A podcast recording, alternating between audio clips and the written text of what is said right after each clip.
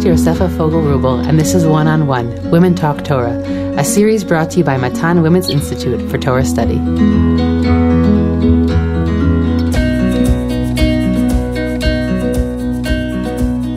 Hi, Yael. Good morning. Good morning, Yosefa. It's great to be here with you. Uh, today, in our third episode of this series, we're going to be unpacking the idea of secondary characters and their literary function. Sometimes these characters are anonymous, sometimes they, they are not, and we're going to unpack that, that factor as well.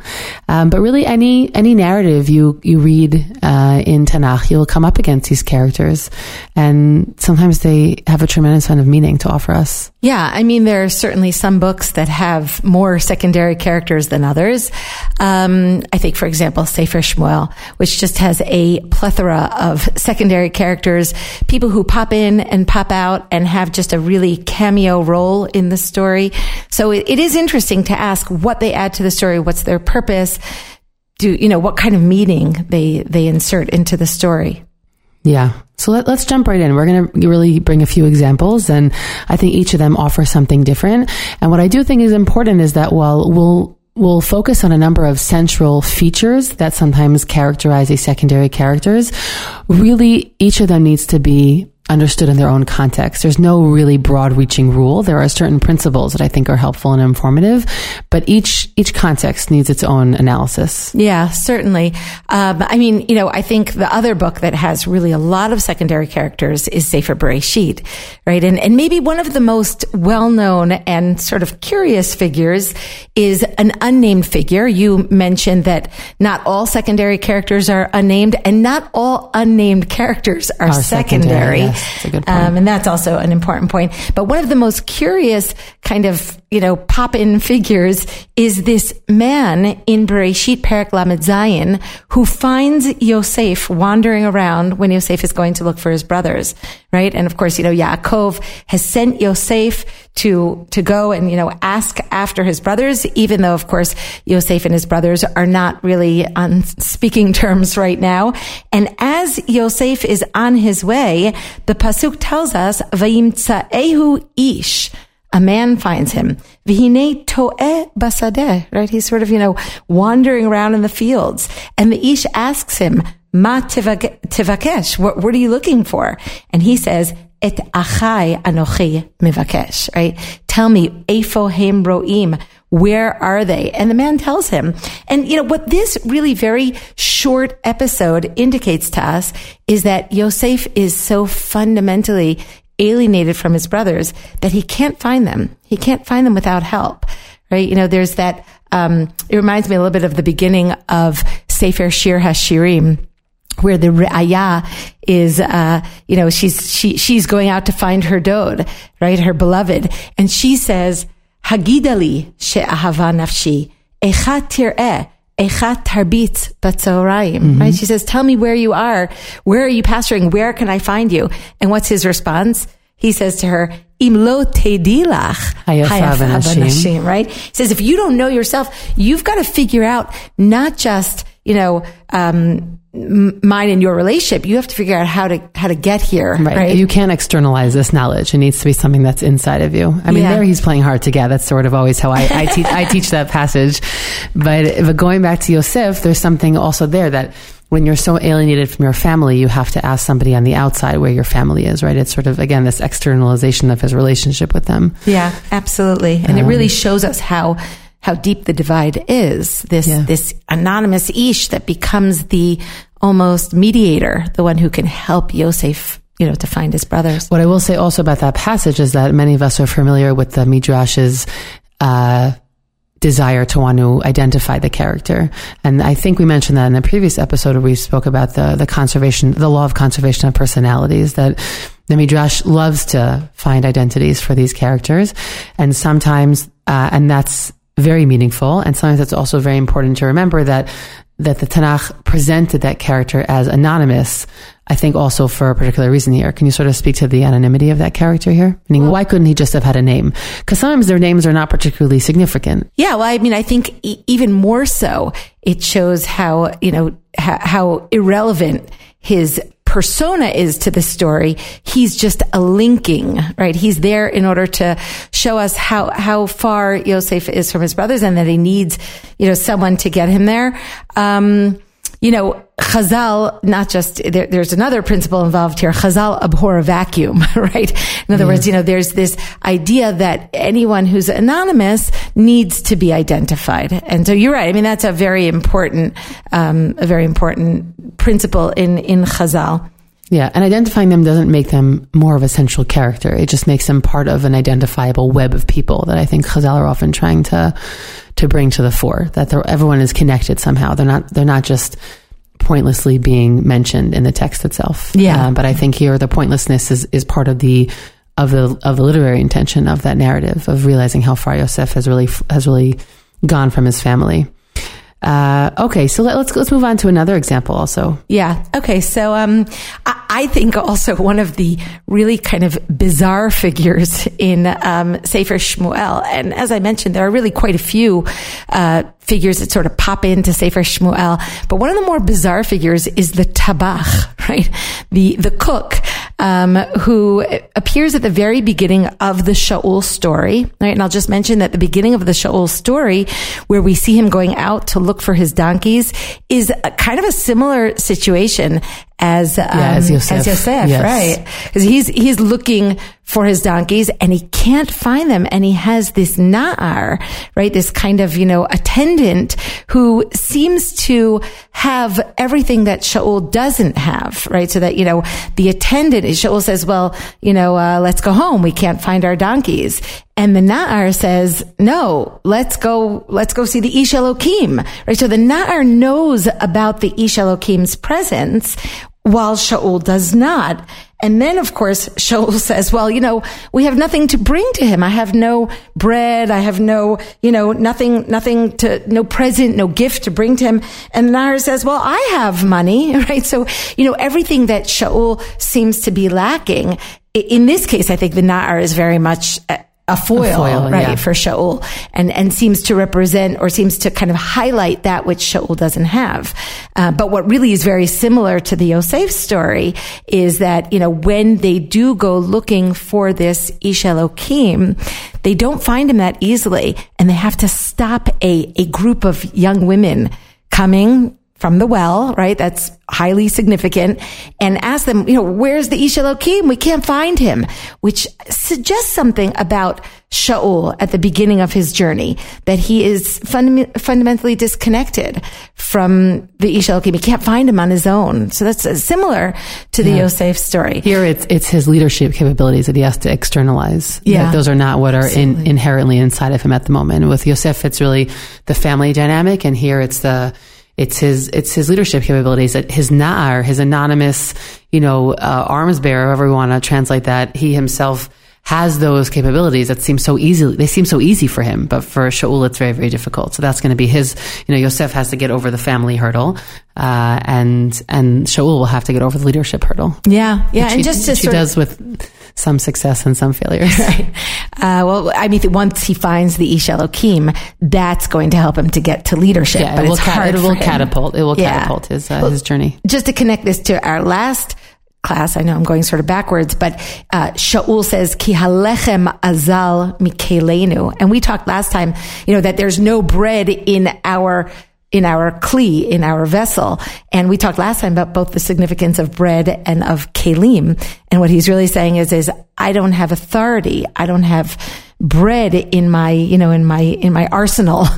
Um, in any case, in the continuation of the story, of course, Shaul does meet Shmuel and Shmuel's greeting of him is, is, you know, profoundly shocking to Shaul, who thinks he's looking for his donkeys, but it, as it turns out, he's going to receive kingship instead on that day. And, you know, when, when, uh, Shmuel shows Shaul, you know, basically, I've been waiting for you here and, you know, come with me and eat with me. And Shaul walks into this room that is filled with 30 kruim. Kruim are the invitees, right? So it's clear that, you know, Shmuel has been waiting for Shaul, but lest Shaul think that it's all a coincidence, right? And that, you know, Shmuel and his 30 men have been, you know, sitting here uh, about to eat and, and it's sort of a, you know, a lucky coincidence that Shaul happens upon them. Shmuel turns to the tabach, right, to the cook, and he says, Tana et hamana asher natati lach, right? Give him the portion that I gave to you, the one that I said, put aside, right? And the, and the, uh, the tabach, right? The cook places it before Shaul and he actually has a speaking role, which is also very striking. And he says to Shaul, Hine hanishar sim lefanecha echol ki moed shamor lecha lemor ha'am karati, right? So it seems to be that this is the Tabach speaking and the Tabach says, this is what I've put aside it was, you know, it was, it was, a, uh, placed there for you. We've been waiting for, for you to get We've been here. waiting yeah. for this moment. And so the, the cook's role ends up being very significant, right? Because he is the one that indicates to Shaul beyond any shadow of a doubt that they've been waiting for him and that this food it, has been it's been kept on the side waiting for him right they've been keeping it hot for him and that's it's a symbol also of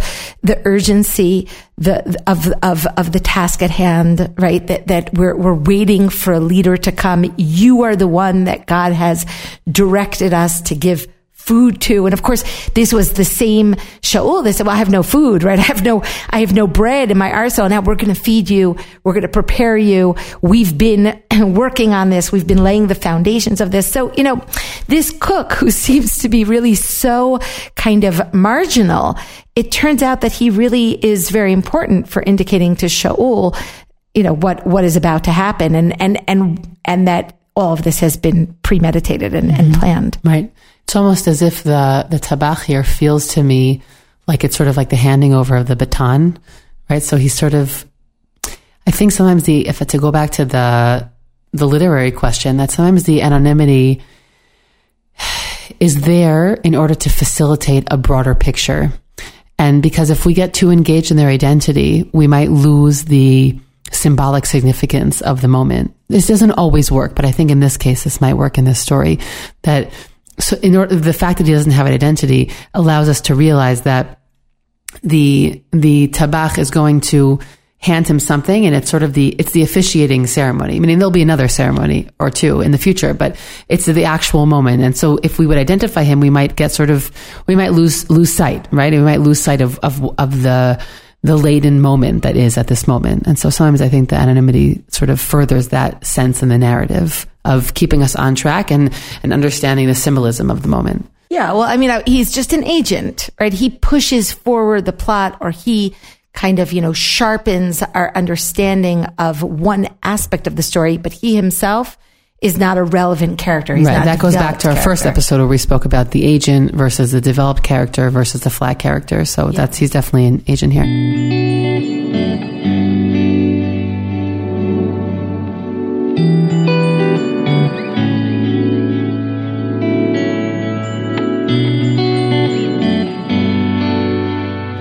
Another good example uh, when speaking about, I think, secondary characters as foils, that they're really there to uh, oppose the central character. I think also Orpah is a great example from the book of Ruth. Uh, Orpah really, I think, symbolizes what most women would have done in this situation. Uh, and when Naomi sort of starts off with this speech to try and convince them not to go with her because there really is no logical reason why they shouldn't just try and start their life again uh, in their natural homeland. Initially, Ruth and Naomi, uh, Ruth and Orpah respond similarly in Pasuk Tet, um, she says to them, "Iten Adonai lechem umatzeena menucha." Uh, she, you know, God will hopefully continue to give you uh, respite and to have a positive life. Um, vatishak lehen, vatiseena kolan vatifkena. Initially, they kiss and they all cry in seemingly a, a goodbye ceremony. And then they continue speaking. Um, and she says, please, and they, and they would, they want to come with her. And she says, lama telachna imi, haod li vanim b'me'ai, v'hayu lechem anashim. I don't have any other children to give you in order to, for you to have, have sons. And if you come with me, you know, you're not going to be very good shidduch material, so no one's really going to want to marry you. Uh, and at this point, um, Orpah decides differently uh, then uh, she continues on speaking to them, but eventually Orpah decides differently than Ruth. Uh, פסוק י"ד, ותישאנה קולן ותבכנה עוד, ותשק עורפה לחמותה, ורות דבקה בה. And here we have the classic formulation of, uh, of opposition, that Orpah kisses her mother-in-law in a goodbye, and Ruth clings to her. And so in that moment, we have sort of the, the, the, the separating of their paths. Um, and and after that we have the the moving speech of Ruth, who responds to uh, to her mother-in-law, of אל תבכי לעוזבך, לשוב מאחורייך, כי אל אשר תלכי אלך, ובאשר תליני אלין, עמך עמי ואלוהיך אלוהי. ואשר תמותי אמות, right, wherever you will, wherever you sleep, I will sleep, whoever, your gods are my gods, etc., um, etc. Et and in that, Orpah does not have, uh, does not have a part, uh, because their paths have, have already, have already separated. Yeah. Right. Of course, what I meant to say is that your your God is my God, not not in the plural. Um, but really, you have here Orpah and Ruth, who are also presented in the beginning of the narrative as really being uh, of equal standing. Uh, that they're both from uh, from the Moabite world, uh, and and they both marry into the family of uh, of Naomi. They're sort of completely on equal footing until that pivotal moment in their life when Orpah decides to do what is natural and logical, and Ruth decides to do something that is that utterly defies any any logic and any seeming, ben, seeming benefit for her future life. And so here, the, the character of Orpah is significant really vis-a-vis how much she exemplifies. She accentuates how much Ruth is an exemplary character. Um, we don't know much about her. Um, the Midrash, of course, fills in certain details about her, but she just seems to be a regular a Moabite woman. Um, and, and, particularly kind as well. I yeah. Mean, she's clearly cares for her mother-in-law. She lasted through a few levels of her speech before she actually parted ways, meaning she doesn't just you know, hear one word say, all right, I'm out of here. You know, she doesn't run away quickly. There's, there's two levels of speech there before, before she decides to part ways with Naomi. And again, in many ways, she does something that is very, very understandable. Um, and so really her character serves to highlight, uh, Ruth and her exemplary character. Yeah. I think that that's one of the reasons that Chazal are so harsh with the character of Orpah. Because as you said, I think when we read it without keeping in mind the midrashim that we that we learned, what we see is really a very reasonable and and kind and compassionate young woman. And yet, in order to really highlight and emphasize, you know, that that distinction between them, uh, Chazal tend to be a little bit harsh with Orpah um, because really, compared to Ruth, you know, Ruth sort of rises above this this pair and individuates in this really unusually um, unusually kind to, it, to the it point. reminds me yeah. also when we, I th- we blenched this also in in I think the first episode, but it really reminds me of the par- the opposition drawn between Noach and Abraham by Chazal, mm. meaning the psukim don't really don't compare them, but Chazal compare them, right? That if he right would have been in, in Avram's generation, then he wouldn't have been all that special. Um, but I think that that that judgment of Noach there is similarly or that harsh judgment, I think is similarly a little bit unjustified.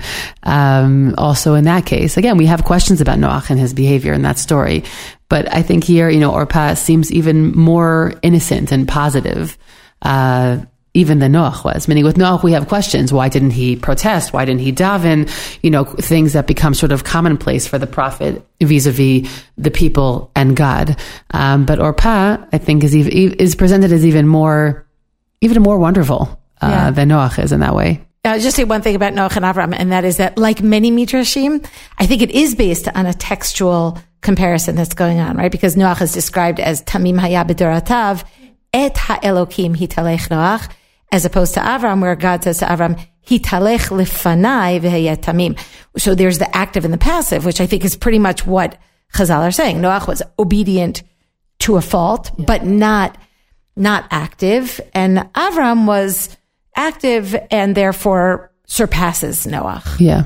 I understand. One yeah. of the things that I think is important to note always about Midrash is that the Midrash, sometimes it's detached from the psukim, but more often than not, its ideas can be found in the text itself. Yeah, I, I think that it's it's there. I just think that it, the the comparison between them reminds me of the comparison between Ruth and Orpah, and I feel that for both of them were Chazal are very critical of the of the contrasting character. Yeah. in a way that just needs to be taken with a little bit of a grain of salt, based on what also is written in the psukim. Um, okay, so that that's one example I think of uh, of Ruth and Orpah. Yeah. I mean, I think that there are a lot of um, characters in Sefer Shmuel who function as a foil. We've already seen the Na'ar, the attendant of Shaul, who certainly is a foil for Shaul, uh, or seems to be, you know, highlighting what Shaul does not yet have.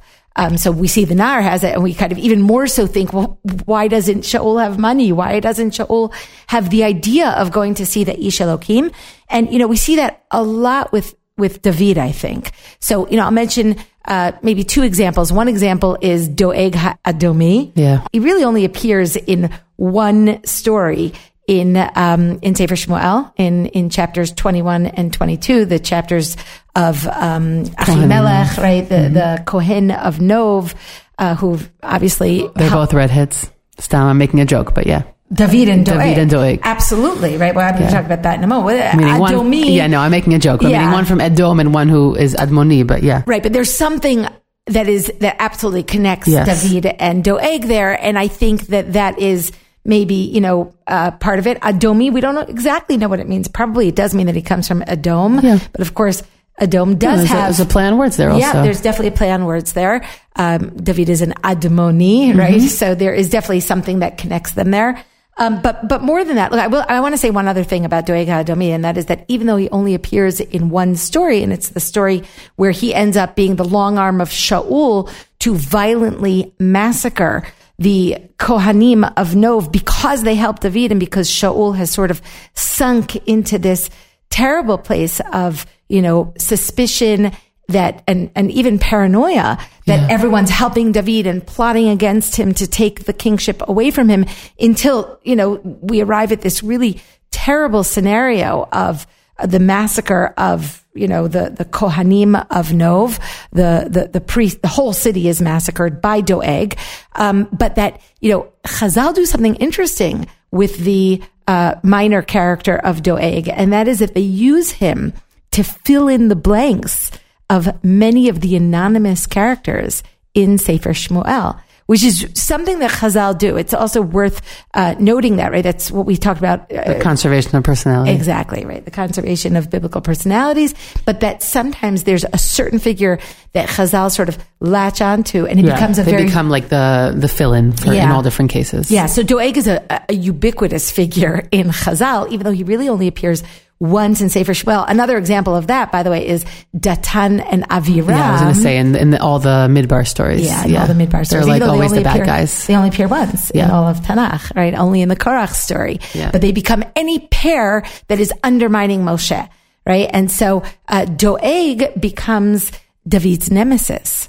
And, you know, anything that seems to be um, uh, someone who is trying to cast suspicion upon David in the eyes of Shaul, he is identified as Doeg, right? You know, so for example, at the very beginning of the story, when um, Shaul, or you know, at the beginning of David's story, really, when Shaul is searching for a character for for someone to alleviate his um, Yeah, his- his ruach ra'ah, his his, bad anxiety. spirit, and so you know they send out looking uh, for a person, uh, you know, who is appropriate, and we have this um, this this Na'ar, and he says, "Oh, hine ra'iti ben li Yishai beit halachmi."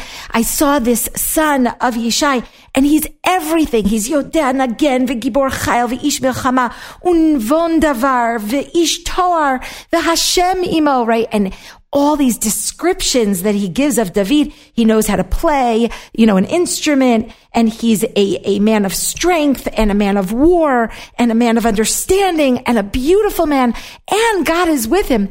Chazal identify him as Doeg Ha- Ha'adomi mm-hmm. and, and even say that Doeg is trying to plant the seeds of suspicion in Shaul's mind, which is interesting because that is, of course, Doeg's role later on certainly is the, not just the antithesis of David, but really the nemesis of David. But I want to suggest something beyond that, and that is that he is the foil of David. Right? Of course, you uh, mentioned before that the Adomi and the Admoni maybe kind of, you know, have a wordplay between them. But how is actually Doeg described? He is the Abir Haroim Yeah. Asher Shaul. He is that strong, um, you know, uh, uh, shepherd of of Shaul's men, and that's that's David, right? Yeah. David is the Abir Haroim Asher Shaul, and you know you have this kind of um, figure of Doeg Ha'adomi. I will mention as an aside, which I said to you before, that the name Doeg and the name David actually in Gematria are the same name. It's not my usual form of exegesis, but it's kind of a, a neat point. But I think that the, the main point is, is that, you know, I think Doeg represents for David the road not taken. You know, who is Doeg? Doeg is the one who stays by Shaul's side as Shaul kind of spirals away from Darchei Hashem, from what God wants him. Because of course, after Shaul is told by Shmuel, God's rejected you, you're no longer the king, instead of stepping down as perhaps he should have at that moment, he remains kind of, you know, almost tenaciously um, clinging to his position. And it, it, it's not to his benefit and it's not to Am Yisrael's benefit because he becomes more and more, um, he, he strays farther and farther from the path. And I think kind of the climax of the, the, the troubling stories about Shaul is, of course, the story of uh, Kohanei Nov when he turns to Doeg and he enlists Doeg as the one who's going to uh, uh, kill these 85 innocent priests. And how does he kill them? Me'ish ve'ad isha, me'olel ve'ad yonek, v'shor v'chamor, v'aseh lefi charev, right? All these categories of people, men, women, I children, mean, it's what, Sh- it's what. Shaul didn't do in to Amalek. Yeah. Exactly. Yeah. It's the opposite of Amalek. And so Doeg is the one who sticks with Shaul, even as Shaul you know, kind of spirals in the wrong direction. And David pulls himself away from Shaul, forges his own path. Of course, this is partially because he's going to be the victim of Shaul's suspicions. But Doeg perhaps represents for David what would have happened to David had David um, uh, stayed with Shaul and stayed on the path of Shaul. And so I think Do- Doeg actually is a foil for David and, and therefore becomes kind of disproportionately important in, in Chazal as well.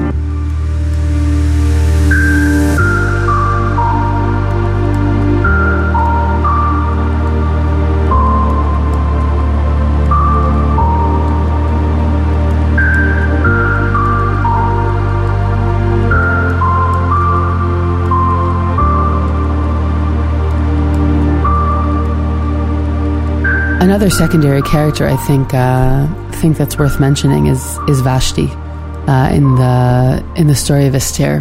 Now, of course, she's she's a name character, and she also, like Doeg, only comes up in in one place, and she doesn't come up again after that. Uh, but I think her role in in the beginning of Megillat Esther is also utterly informative. Um, I wouldn't necessarily say that she's a foil for Esther. I actually think that she's um, sets a precedent uh, for Esther after. Again, I know I'm I'm going against possibly a little bit of the midrashic um, perspective on Vashti, which, by the way, there are a, a lot of varied midrashim about Vashti. We we tend to highlight some of the very negative ones, but um, but in the beginning of Megillat Esther, um, we we see her. We see her in pasuk tet. Uh, וגם ושתי המלכה עשתה משתי נשים בית המלכות אשר למלך אחשורוש. And here we have represented as she's paralleled at the moment s until this point seems fairly in line with her husband that she makes a women's party uh, while her husband has the men's party. Uh, and only seven days later, right? כתוב לב המלך ביין אמר למהומן ביסתה חרבונה וכולי וכולי. He says to all of his servants, המשתלטים על פ- את פני המלך אחשורוש, להביא את ושתי המלכה לפני המלך בכתר מלכות, להראות העמים והשרים את יופייה, כי טובת מראה היא. And he wants her to come uh, adorned with her crown uh, to show off her beauty to everybody. And in the beginning of this first meeting with Vashti, we're introduced also to the really heinous approach to women that exists in, in Megillat Esther. Megillat Esther is very unique in its presentation of the Persian approach to women, and I believe that it's meant to be understood as something utterly negative, meaning we're, we are supposed to feel very critical and disgusted by the way women are treated in the Megillah. They're mentioned in many places. They're gathered like sheep uh, in in many places, and and their beauty is emphasized over over everything else, which of course makes it even more moving when Esther becomes a leader uh, and takes that you know she got there because of her beauty but she takes it to a very very different place. Um, but vashti is the first one who said who stands up to this you know male uh, this male society that mistreats women in this way ותמאן המלכה ושתי לבוא בדבר המלך. מה פתאום, right? I'm not, I'm not going to come. I'm not going to just be your, your trophy wife. I'm not interested in that. Uh, and she is sort of the first female character that we, we get a sense that while women are mistreated, the salvation will come through the women who are able to fight against this this horrible debasing culture uh, and so she is, you know, she's the impetus for Achashverosh's anger. Uh, she's the impetus for the need to look for a new wife. And so in that way, she creates the opening in which Esther can come and fulfill that role.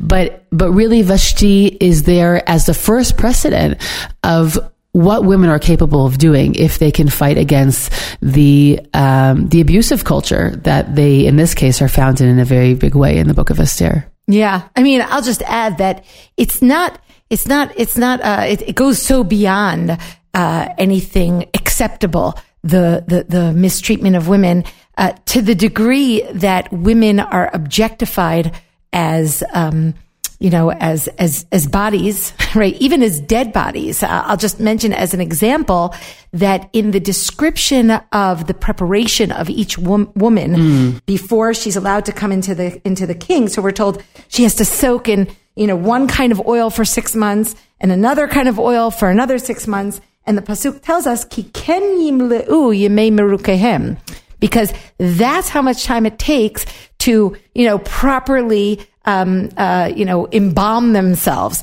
And that exact same expression only appears in one other place in Tanakh, and that is in the description of the mummification of Yaakov. Yeah, right? the end of Sefer mm-hmm. At the end of Sefer Bereshit. So the objectification of women in the story of Esther is constantly being sort of indicated in all sorts of subtle ways to the degree that at some point, any any woman in the story is who who has a sense of self is going to refuse the king's uh, request, which might seem innocent, but is really deeply, deeply disturbing. Yeah, and I think that that Vashti is, you know, she's a bit of a, a hero in the beginning of the story, and and Esther will take it much, much further, meaning she'll take her refusal to the place of, you know, national salvation. But certainly on the level of the individual, Vashti is there to let us know that, you know, women have the capability to, to fight against this kind of culture. Um, and, the dangers that it entails. Yes, By the time yes. Esther comes around, she is well aware that what she's about to do is going to endanger her life. Yes. So that's also another important role that Vashti has for, for, teaching us Esther's courage, and you know, despite the fact that you know you don't want to go the way of the of the first wife. I will just say, by the way, that I think that on a on a broader level, that very often when women try and do something new in the world or ambitious, uh, there is often, and I would say even just when any humans try and do something new, there is a risk that the early generations take when they make change. I think it's beyond the woman question, um, and that sometimes it costs them their life, whether that means their reputation or that means their future future career development. And it's a gift to be able to be a continuing generation that you have those those moments still, I wouldn't even call them mistakes. They're just natural consequences of what happens when you're trying to do something utterly countercultural. Um, and Vashti is that she's the revolutionary in that sense of the, of the female role. And Esther is coming in with that awareness that almost paralyzes her, right? It almost paralyzes her. Uh, but coming in with that awareness and ultimately can take that initial revolution and take it a few steps further because of, of Vashti's initial heroism. So, so Vashti's not a foil. She's a, uh I think she's a, a precedent. I think she's a she's a, an early example that, that Esther consciously learns from.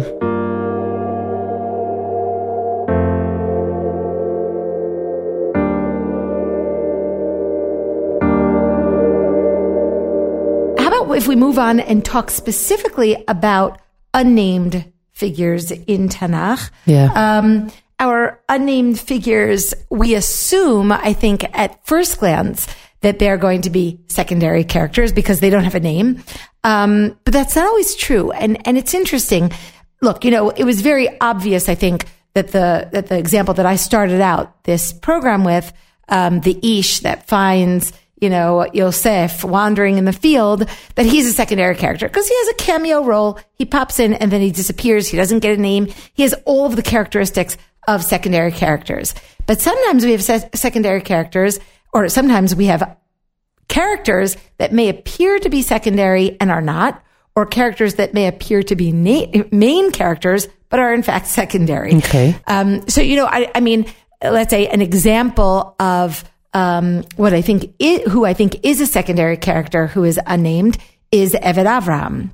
Right. And that's despite the fact that Eved Avram, who is chosen by Avraham in Perek Kaf Daled, right, in chapter 24, to go and bring back a wife for Yitzchak.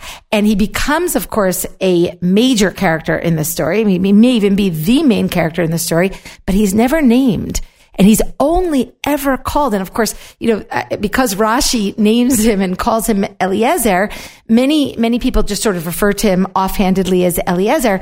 But it is really important to note in the story that he's only ever called either Haish or Eved Avraham. And what's interesting about the story is that he emphasizes how marginal Yitzchak is to his betrothal story, right? He does sort of seem to be a foil for Yitzchak. Um, he's unnamed, but he's not even Eved Yitzchak. He's Eved Avraham. Yeah. So that Avraham becomes pretty much featured in this story of Yitzchak's betrothal. And the Eved who, uh, you know, does all of the things that we expect Yitzchak to do. Yitzchak to do Yeah. and, and any man in his betrothal scene to do. He does all this as a proxy, but not a proxy for Yitzchak, a proxy for Abraham. So there's something that, that is going on here, which is, you know, kind of interesting because it really emphasizes, uh, both, um, passivity and Abraham's very outsized role in Yitzchak's betrothal story. So I would say that the Eved Avram is a secondary character, even though he seems at first to be a main character. Interesting. Right. Meaning definitely in terms of amount of psukim that are devoted to him, he gets a tremendous amount. Um, and, uh, it's, it's an interesting definition because I think that in the actual narrative itself, I don't know if I would call him a secondary character, but we're supposed to understand that he is secondary to others, and that's why he doesn't get a name. Meaning he, he's the protagonist of that story. Al. He he's the he's the only one acting. Um, there's even a great theory out there. I don't remember who said it. Who think that Rivka thought she was actually marrying him, right? And that's why when she sees Yitzchak, she falls off uh, because she thinks that she's actually there to marry the Eved and not to marry uh, Yitzchak. Interesting theory. It's something to, to ponder. But he's a protagonist of that story, but his, his generational role or his, um, his his national role, I think, is meant to be secondary. I have to think about the definition. I, I totally agree with you that his anonymity is very significant here, and I, I agree with all that analysis. But I feel like on a literary level, I look at him as a protagonist of that story, even though he's certainly meant to be understood completely and utterly as subservient to Abraham. And Okay, I well, yeah. you know, we could argue that point, but I I think the more important point is to note those features. Yeah, that, yeah, of course. You know, it's just a semantic argument. Yeah, totally. Um, you know, but then there's another example, let's say, of an unnamed character that is very clearly, in my mind, the protagonist of the story. And I mean, I think there are several examples, but the example that I'll take for now is uh, Eshet Manoach. Now, you know, Rav Breuer, who is a pretty sharp, uh, sharp person, he used to call Manoach Ba'ala Shel Eshet Manoach. right? yeah, the husband He- of Mrs. Manoah. the husband of Mrs. Manoach. So she obviously receives a name based on her husband, right? She's called Mrs. Manoach, uh, wife of. But what Rav Breuer was pointing out is that, you know, he is very much a secondary figure in the story. And she's very much the main character in the story. For those of you who don't remember the story, I'll just uh, kind of, you know, review the story, which is in Perek Yud Gimel in Sefer Shoftim in chapter 13. And uh, they're the parents of Shimshon. They get a whole par- parak, a whole chapter about them. And she's one of the classic barren women stories. And the, you know, the malach comes to her and promises her a child and tells her about the child's destiny. Right? He's going to start to save Am Yisrael from the Plishtim. And she runs home to her husband. Of course, he also tells her that, you know, this child is going to have to be a Nazir, right? He's going to be a Nazarite from the time that he's born and you have to be very careful. Don't drink wine, you know, be very careful in your pregnancy to maintain his purity, you know, his his in utero Nazarite status, which is very interesting. And she runs home and she tells her husband Manoach what happened, and she tells him, but she doesn't tell him everything. She never tells her husband Shimshon's divine destiny. She never tells her husband what Shimshon is designated to do, to what end, uh, he, you know, this miraculous birth is about to happen. And ultimately, of course, Manoach um, is disturbed by this, right? So he says, wait, I, I need the malach to come back to me and, and, tell me what we should do with this boy because she skipped part of the information. And so Manoach prays to God and the, the, the malach comes again to, to her, her, right? Yeah. And so there's something very ironic about the story. What, what I'll close by saying about this particular story is, is that, you know, she um, has all the information and she's clearly the wiser of the two, right? She knows yeah. right away that he's an angel. And Manoach gets hint after hint after hint that he is uh, meeting an angel and he never quite absorbs the message until the angel disappears, you know, in a flame of fire. Then az yada manoach ki malach Hashemhu, right? Only then does Manoach know. She knows right away. So she's clearly very intuitive. She's clearly very, um, uh, um, he, you know, she's clearly very smart. Um, but she doesn't seem to particularly want her son to have a divine destiny. And she kind of evades it. Uh, not kind of, she does. And she never tells Shimshon. She's the only one that has the information as to, you know, what he is supposed to become. And she never tells him. She could have when Shimshon comes to, to his parents and says, well, I, I met this great Plishti woman. You know, I'm going to go marry her her husband speaks and he says, really? You want to go marry a Plishti woman? You can't find a nice Jewish girl, right? That's what, that's what he says.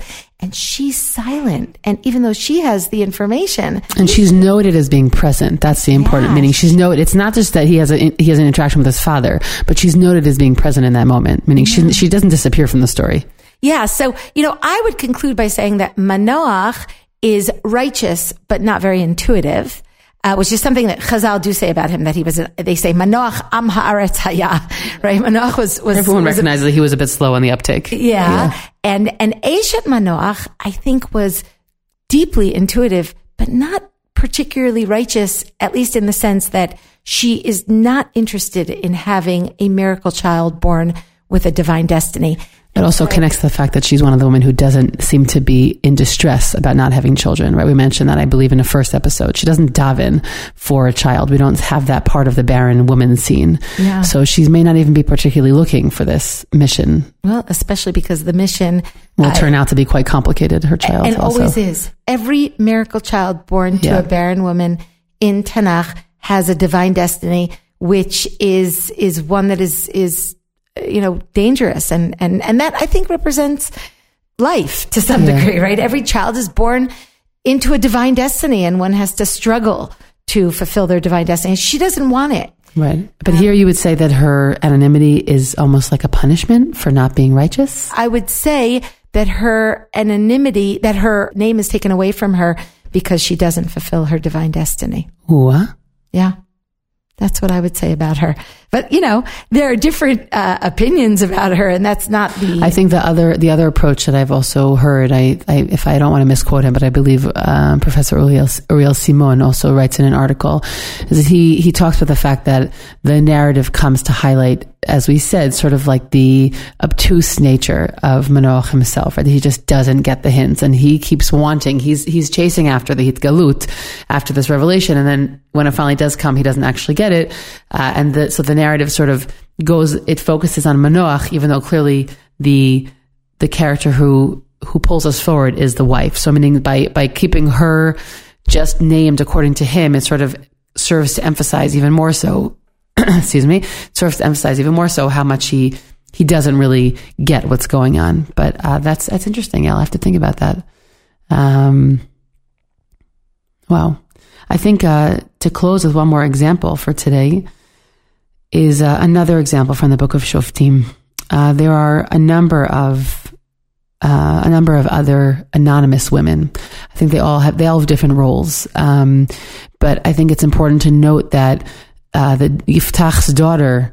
Uh, and also the concubine from Giv'ah, uh, from the story of Pilegesh Giv'ah, which in a minute I want to broaden the discussion of the anonymity in that story. But those women are anonymous, and I believe there it highlights their victimhood. Um, and that sort of also just to round out sort of this list of what we've mentioned of why a character can be led uh, left anonymous. Sometimes they're anonymous because they're a secondary character. Sometimes they're anonymous because. Uh, and they can also not be anonymous, but they could be a foil, perhaps, these secondary characters, whether anonymous or not. Um, and sometimes it could use the word victim or a loss of identity. And I believe that Bat Yiftach and certainly the, the Pilegesh are women whose identity sort of is, is taken from them. Um, and, and that I think is, is a, is a significant piece as well. But to broaden that, there's another function of anonymity, uh, and that relates to all the other anonymous characters in the, in the story of Pilegesh Begiva um, towards in that last really significant unit of stories from chapter 17 to 21 in Sefer Shoftim, where you have just in the in the story of Giv'ah, everybody is anonymous. And you have the Levite who's anonymous, and you have the obviously the concubine and her father, and the men from Binyamin, uh, and and and every character mentioned in the narrative is is anonymous. And there are a lot of discussion, um, certainly in the academic literature, as what the anonymity is clearly intentional, and that's another question, just from a literary perspective, that we often have to ask is how much is the anonymity intentional? How much is it not? Now, when you're talking about an entire narrative, clearly the anonymity is going to be intentional. If it's a very secondary, minor character in a story, so the anonymity sometimes is there is just to keep the narrative flowing so we don't get distracted by another character. And then when those really minor characters are named, we have to ask ourselves, why are they named? Which comes up in Sefer Shmuel all the time. And also we have a few examples in Megillat Esther. Um, but here, where every character in the narrative is anonymous, we have to ask ourselves why? Why is everyone anonymous? Even the clear protagonists of the story. Um, you know, this is probably one of the most gruesome, horrific stories in all of Tanakh, certainly in, in the book of Shoftim. Um, again, just in, in broad brushstrokes, we have here uh, a Levite whose concubine, it's, he's not her full wife, she's not his full wife, who leaves him. She goes back to her father's house. He goes to retrieve her. Uh, he ends up staying for a long time, seemingly just schmoozing with her father and not really doing any rectification with his wife. Eventually, he takes her. Uh, he stops because he fears that he is not going to make it in time, um, and he doesn't want to get stuck in uh, in a non-Israelite city. He stops in the area of Binyamin, thinking that people will take him. We have a lot of questions about this Levite, about why he makes his decisions. He could have made them uh, in a more in, in a smarter way and he ends up uh, going to Binyamin. They have a fear of strangers. It is very similar to the city of Sdom. Uh, they actually want to um, they want to violate him, uh, and in a last ditch effort to save himself, he sends his concubine out. I'm skipping a few stages of the story, but that's really the thrust of it. It's a Sdom like story. It's a Sdom like story. Uh, the real the real story there is a fear of the other. It's not necessarily, and it becomes a story about rape of women, even though that wasn't the initial, not that the initial intent was positive, but that wasn't the initial intent of the, of the mob that was waiting outside the door. Um, but in that story, I think one of the really compelling explanations for why everybody is anonymous is that it's presenting the everyman of the period of the Shoftim, meaning where where the nation has sunk at this point it presents us with the fact that this Levite, they're supposed to be these cultic figures who are, you know, more holy than others. Um, nope, they're not like that. All of them, they could be the anonymous Levite that actually was in the story before this one in, in chapter 17 and 18, who they just become Levites for idolatrous temples. Uh, and they could be this Levite who doesn't seem to have any clear cultic role, but he also has a house that is utterly falling apart and a wife who he doesn't take care of. Uh, and we have here this woman who, again, I think is anonymous for the for her victimhood, uh, s- symbolizing the fact that she is just um, an object in the eyes of all these people, which again is presenting the negative societal state at this point. There, are a lot of times, the treatment of women, the negative treatment of women, is a reflection of the moral state of the of the people at that time. Uh, it's not meant to be taken as a given, or that's how women were treated. I don't think Tanakh ever really presents women in that way at all.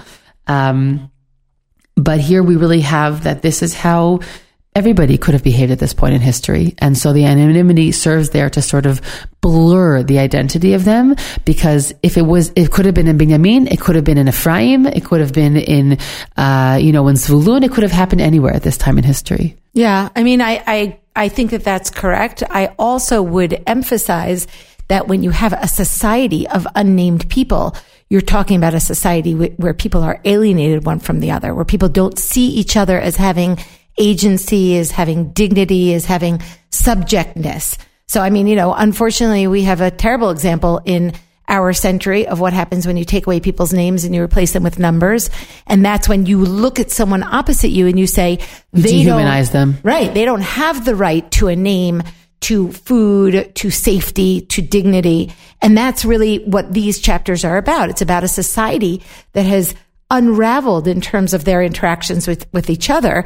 I, I, will add that I think that that is one of the goals of Megillat Rut.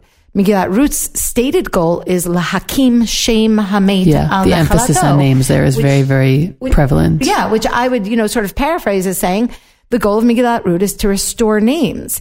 And, you know, just to add to what I was saying before about Eshet Manoach, I think that there are several examples in Tanakh where someone eh, fails to fulfill their divine destiny and therefore doesn't get a name. And a very good example is Ploni Almoni, who in Megillat Rut was supposed to restore the name of Naomi's family and instead is called no name. And, you know, so, I mean, it's so symbolic that he doesn't get a name. And, and Chazal kind of pile on to the symbolism by suggesting that his name was Tov, right? He was his, he was supposed to be named good, but because he wasn't good, so he, he loses his name. But I, I would look at it in, in a, in a more, you know, in a broader sense that when someone deliberately doesn't get a name, it suggests that they have failed to live up to their, to their individuality, to their personness. Um, and, and that's more than just, I mean, I, I brought Mrs. Manoach as, you know, an example of this. And, you know, you can agree or disagree with that particular example, but it does appear in other stories as well that someone can lose their name because they haven't lived up to it. Hmm. That's really interesting. Um, you know, I think just to close the episode for today, uh, and the next episode will be looking specifically at women. Uh, we've sort of mentioned a number of different features, and I think that just by our discussion, you see how important individual assessment of each narrative is. Meaning, there are some sort of broad guidelines, but but every narrative has to be understood in its own context, in its own context within that book. Uh, you know, how much that book places emphasis on character, how much the particular narrative is emphasizing the protagonist and the secondary characters, how much it interplays with anonymity. So really the individual context is really significant. But we did mention some just as a, as a summary we mentioned that uh, that sometimes secondary characters are meant to be foils. Sometimes they're meant to be there to uh, to highlight another aspect of the narrative. Sometimes the anonymity is there to obliterate the identity of the character, and sometimes the anonymity is there to, dafka to highlight the character, but to highlight a certain aspect of the character. So each each uh, each situation needs its own analysis. But this has been fun. Thanks, Yael. Thank you, Yosefa.